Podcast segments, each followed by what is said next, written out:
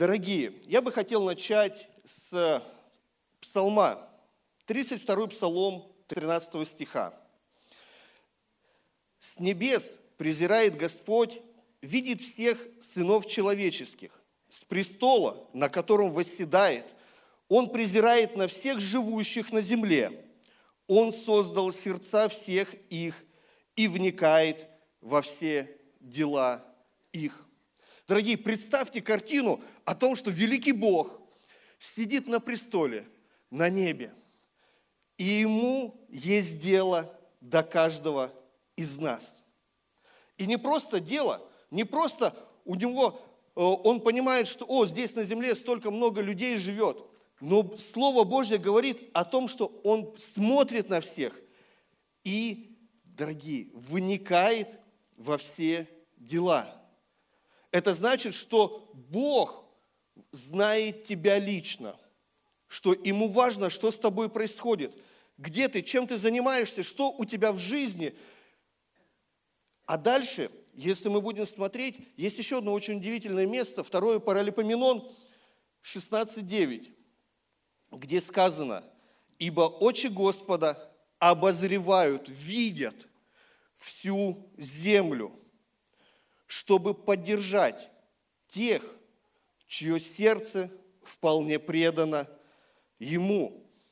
Интересно, что оказывается, что Бог не просто смотрит, Он не просто знает каждого, не просто вникает в наши дела, но, что, но то, что Он обозревает и смотрит, кого я поддержу. Он хочет поддержать, он как-то, у него есть особые определенные критерии, то, что может вызвать в нем определенные чувства.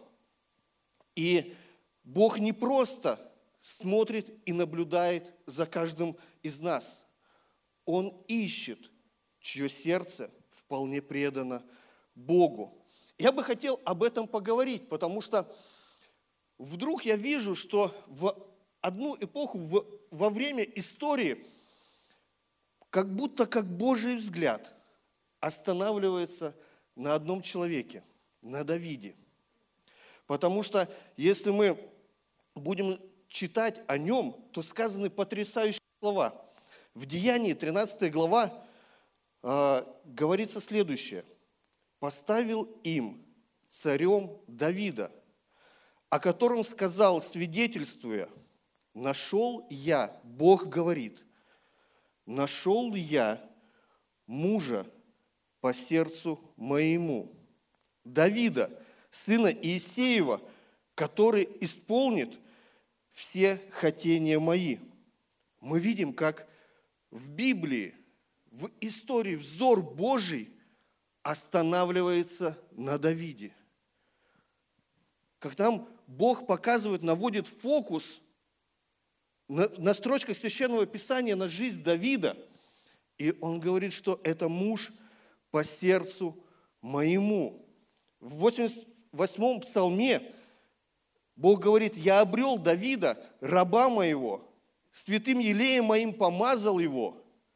А если мы пойдем дальше, то в Новом Завете Иисус назван сыном Давида. Я думаю, что через, через это Бог действительно наводит очень важный фокус – который нам нужно увидеть. И я бы хотел сегодня поговорить, почему это так. Я хотел бы предложить, чтобы мы вместе погрузились в его жизнь и могли вместе увидеть, какие это ценности, что было важно для Давида, почему так Бог говорит, что это муж по сердцу моему.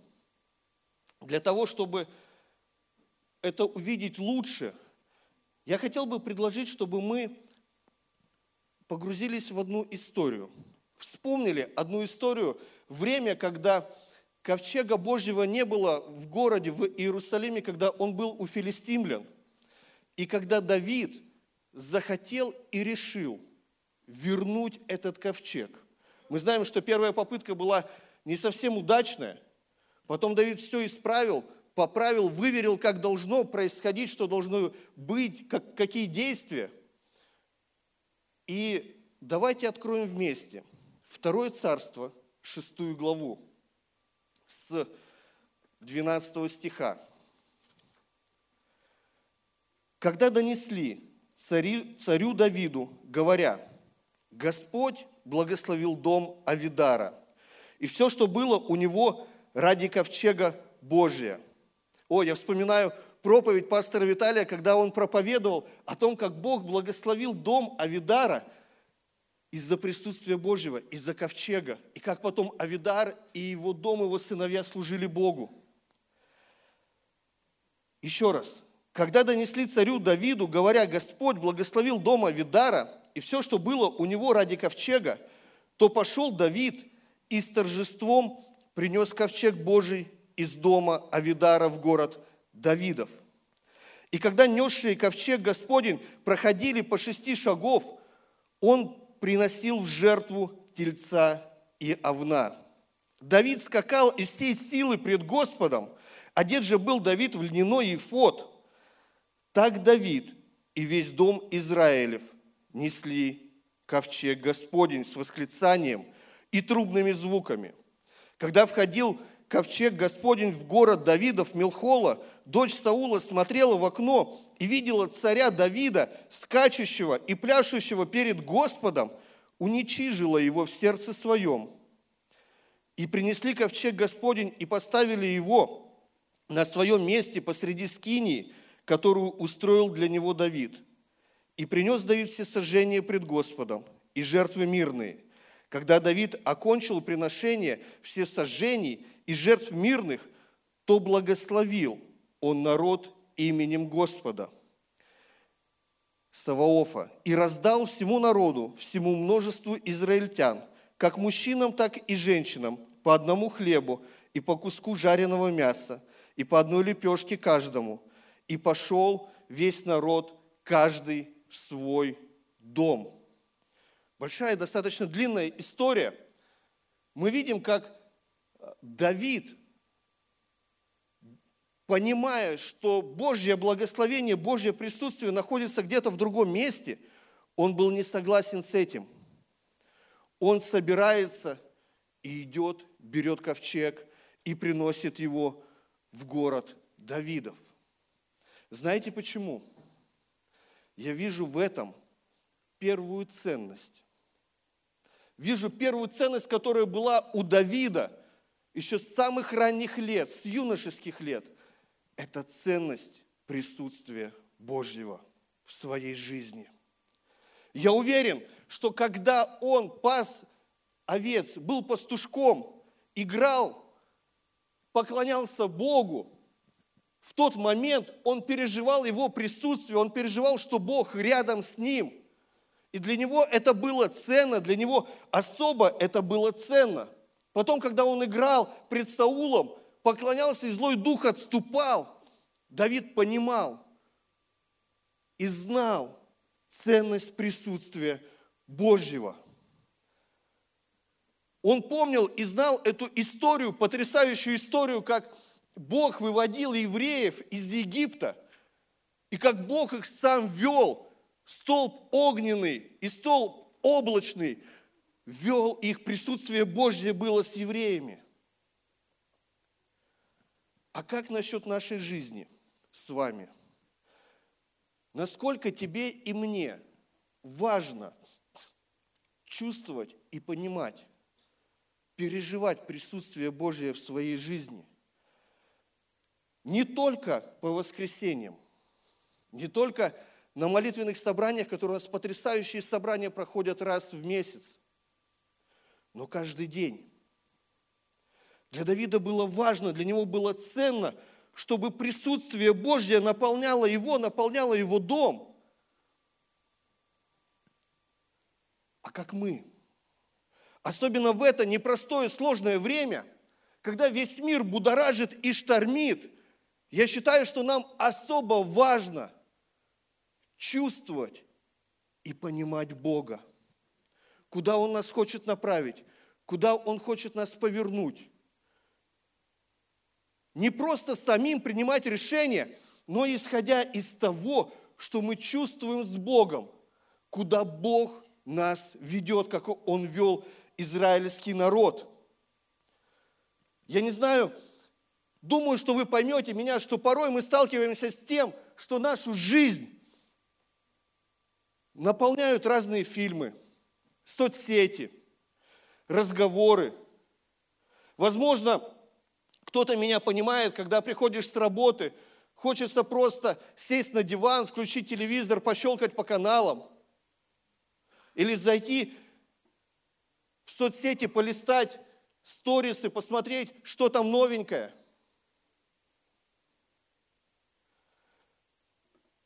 Что наполняет нашу семью, что наполняет каждого из нас. Особая тема, отдельная тема в нашей жизни – это наши дети. Что наполняет наших детей? Какое прекрасное количество детей у нас есть с вами. Мы молились сейчас за них – это подарок, это награда от Господа и для родителей, и для церкви. И как важно, чтобы мы, как родители, не только рассказали детям о Боге, но чтобы познакомили их с Богом, передали веру, познакомили их с присутствием Божьим, чтобы дети были наполнены присутствием Божьим. Но я понимаю, что это возможно тогда, когда в наших домах, в наших семьях есть присутствие Божье. Когда дети видят молящихся родителей, когда дети видят родителей на коленях, когда дети видят родителей не в телефонах, не в соцсетях, когда родители вместе с детьми читают Слово Божье, получают откровение, и когда родители наставляют детей, говоря о том, что, дорогой, времена будут непростые, тебе необходимо знать Господа лично. Тебе важно понимать, как ты пойдешь по этой жизни, потому что я не всегда буду рядом с тобою, но Бог, великий, всемогущий Бог, Он всегда будет рядом с тобою. Аминь, друзья. Бог сделал все. Он послал на, на эту землю Сына Своего Иисуса Христа для того, чтобы не было никаких преград вообще в принципе между нами и Богом. мы с вами понимаем эту ценность. Мы с вами знаем Бога. Мы с вами переживали Его. Но, возможно, возможно, в нашей жизни приходят те ситуации или те обстоятельства, когда наша жизнь похожа на иссохшую, потрескавшуюся землю, голодную по живительной влаге. Как мы бы хотели, чтобы всегда наша жизнь была как прекрасный зеленый цветущий сад. Не всегда такое бывает в нашей жизни. Но я знаю, дорогие, что с искренним Бог поступает искренне. Если мы искренне будем к Богу обращаться, Он обязательно придет на эту молитву. На жаждущее сердце. Он говорит, кто жаждет, приди ко мне и пей. Интересно, знаете, дорогие, быстренько, экскурс такой, в Евангелии от Иоанна. Иисус говорит ученикам о том, что Отец послал меня. Пятой главе он говорит, Отец послал меня. Потом он развивает эту мысль и говорит, что я ничего не могу творить сам от себя, не ищу моей воли, но воли пославшего меня. Он говорит, все то, что я делаю на земле – я делаю, потому что вижу Отца творящим. Это Его воля. И внимание, дорогие, когда Иисус уходил на небо, что Он сказал в Евангелии от Иоанна, последняя, одна из последних глав, Он говорит, восхожу к Отцу моему и Отцу вашему.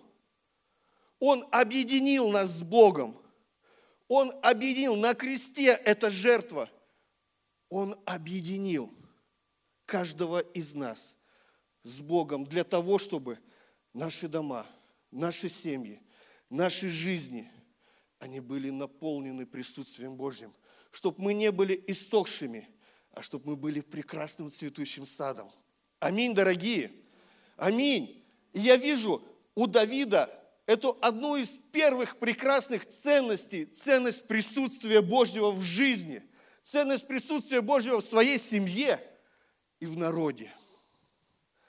Дорогие, давайте будем с этого брать пример. Давайте будем фокусироваться и понимать, насколько нам необходимо присутствие Божье в нашей жизни.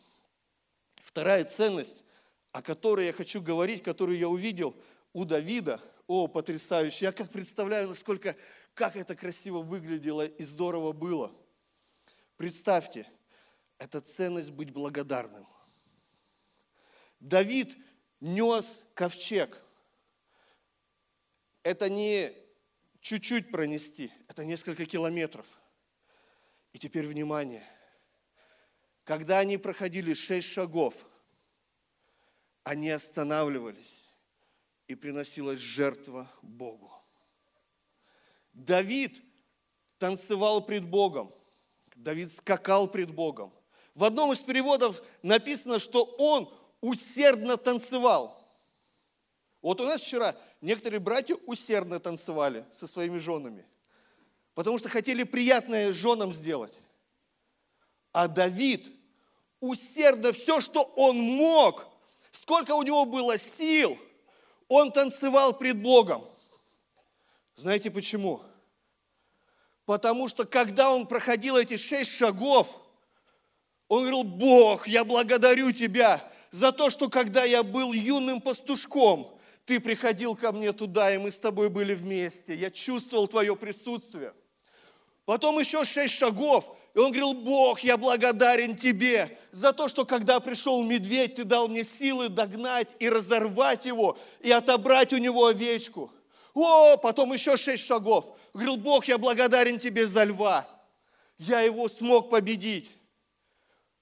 Потом он говорил, Бог, я благодарен тебе за Голиафа.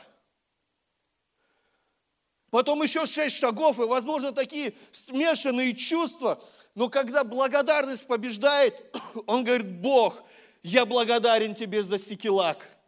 Я благодарен тебе за то, что когда наших людей, наших жен, наших детей забрали в плен, я укрепился надеждою на тебя – ты дал мне силы в этот критический момент, и мы смогли догнать и победить и отобрать все, что у нас забрали. И многое-многое другое. Дорогие, Давид в 15 псалме говорит, межи мои прошли по прекрасным местам. Это разные места были. И хорошие, и сложные – у нас с вами разный путь был. Есть, где мы были на подъеме, есть, где мы проходили долину, и порой долину смертной тени проходили. Нам есть за что поблагодарить Бога. Друзья, нам есть за что поблагодарить Бога. Нам есть. Те выходы из тупиковых ситуаций, которые у нас были, те отвеченные молитвы – исцеление, которое было в наших семьях, покаяние, которое было в наших семьях. Возможно, кто-то был в депрессии, и Бог помог и вывел из этой депрессии. У кого-то была зависимость, и Бог помог разрушить все цепи и оковы этой зависимости. Нам не нужно забывать это. Для нас это не просто история, которая была – для нас это благодарность Богу.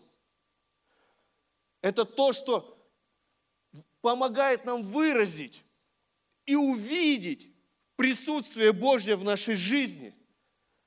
И если сейчас ты либо я, мы сталкиваемся с какой-либо сложной ситуацией, сложными обстоятельствами, мы знаем, друзья, мы знаем, что наша надежда на Господа – что Бог силен укрепить нас, и Он рядом с нами. Я уверен, что и у тебя, и у меня таких ситуаций, таких обстоятельств очень много. Никто не разубедит меня о том, что Бог мне помогает по жизни. Знаете, одна история из нашей соли жизни. Больше, больше 12 лет назад, Ксюшке тогда было где-то полтора годика. Знаете, бывает такое, что Родители иногда хотят отдохнуть и где-то побыть вдвоем. И у нас появилась возможность поехать на горнолыжный комплекс и отдохнуть немного. По-моему, два либо три дня. И мы такие радостные, договорились с бабушкой, с дедушкой о том, что Ксюшу оставим у них, и поехали. Думаем, отдохнем, покатаемся на лыжах. Нам ехать нужно было где-то около 170 километров. Мы проехали 100 километров. Я это место знаю, я в любое время. Когда вы меня спросите, я, пока, я вам на карте покажу, где, где это находится. Мы ехали, нам было прекрасно, мы общались. И вдруг бах, в нас влетает автомобиль на большой скорости в то место, где сидела у меня жена. Нас разворачивает, мы теряем сознание. Я открываю глаза. Э, удар был такой силы, что мы своими спинами сидушки переломали напополам. Я открываю глаза, поворачиваюсь, смотрю, Оля лежит тоже, только-только открывает глаза, у нее лицо в крови.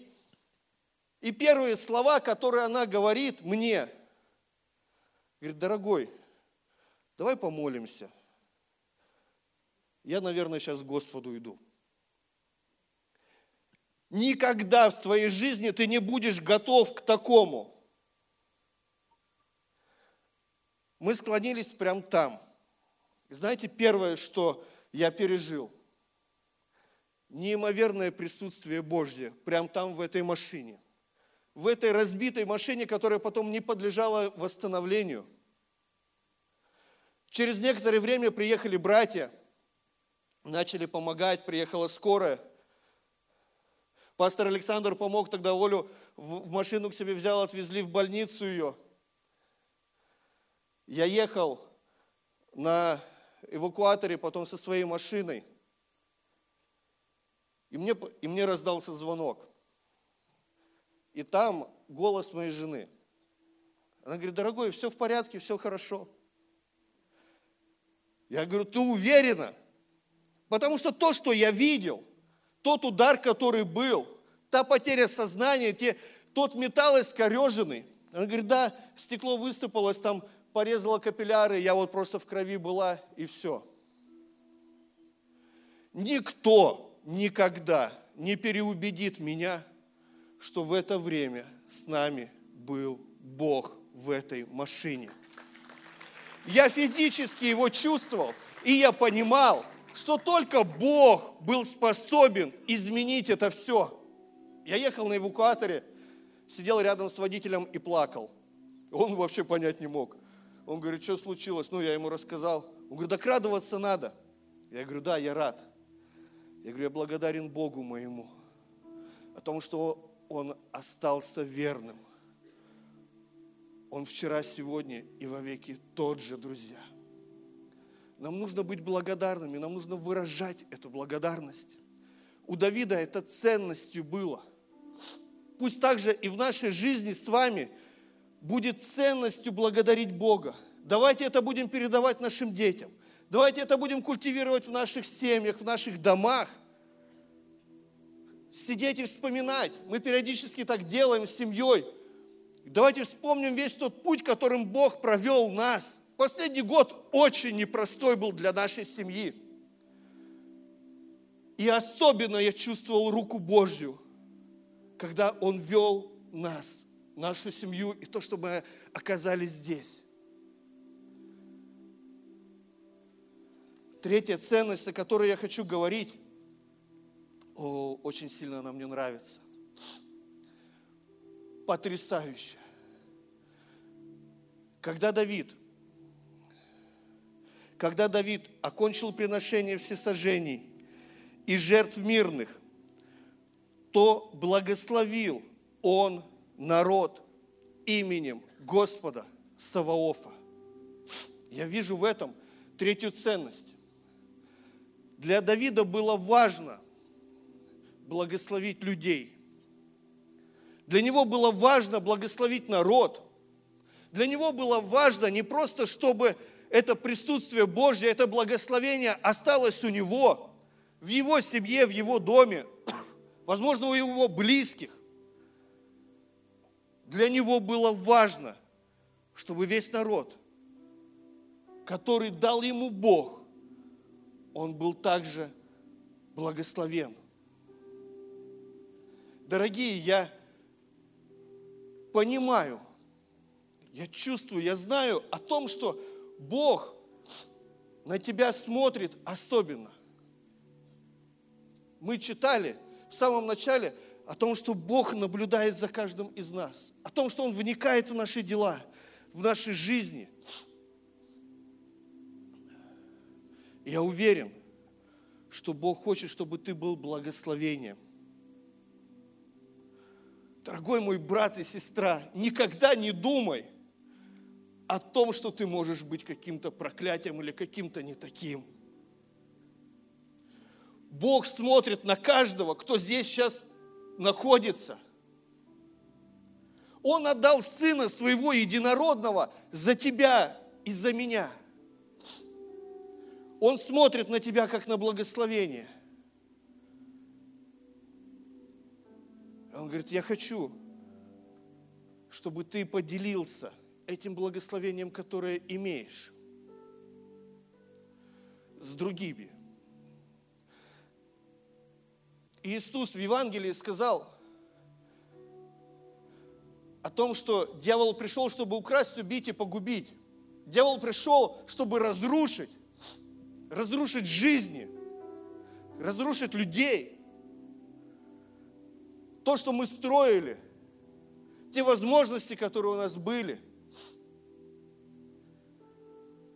Все, что дьявол хочет, это то, чтобы мы были несчастливы, разбиты, Иисус говорит, а я пришел для того, чтобы вы имели жизнь и жизнь с избытком. Я верю, что мы с вами можем быть благословением для людей, благословением для наших родных и близких, для наших друзей. Исайя потрясающей строчки говорит в 58 главе, в 12 стихе, «И будут называть тебя восстановителем развалин, возобновителем путей для населения.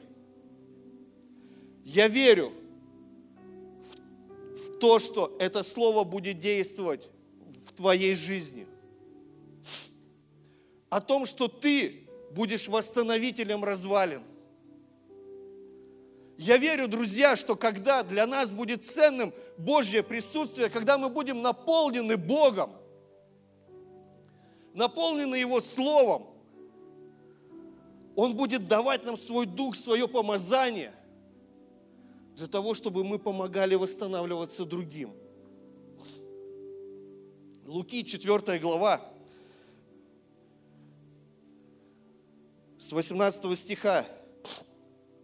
Дух Господень на мне. Он помазал меня благовествовать нищим – и послал меня исцелять сокрушенных сердцем, проповедовать пленным освобождение, слепым прозрение, отпустить измученных на свободу, проповедовать лето Господне благоприятное. Послушайте, дорогие, Дух Господень на нас, Дух Господень на тебе. Бог говорит, я помазал тебя – для того, чтобы ты не просто сидел, но передавал то благословение, которое у тебя есть, и помогал другим людям переходить из смерти в жизнь, и чтобы их жизнь, точно так же, как и наша с вами, менялась. Дорогие, Бог наблюдает.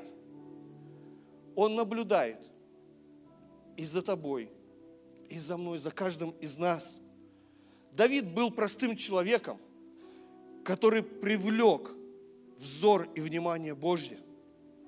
Я верю, что мы также можем привлечь взор и внимание Божье. Давайте же так же, как Давид, будем ценить присутствие Божье. Давайте будем желать и хотеть Его. Это присутствие Божье – Давайте будем благодарны Богу, чтобы благодарность, она наполняла наши сердца. Дорогие, и я верю, что Дух Божий будет наполнять и тебя, и меня. для того, чтобы мы были благословением для людей, для народа, который нас окружает. Я верю. Кто может со мной согласиться в этом? Я верю, что мы, как церковь, можем быть благословением для нашего города. Мы можем быть благословением для нашей семьи, для наших коллег на работе, для тех, с кем мы учимся вместе, просто для людей, с которыми мы встречаемся на работе, на дороге, еще где-либо. Давайте ценить и дорожить этим. Данный аудиоматериал подготовлен и принадлежит местной религиозной организации христиан веры евангельской пятидесятников «Церковь Завета».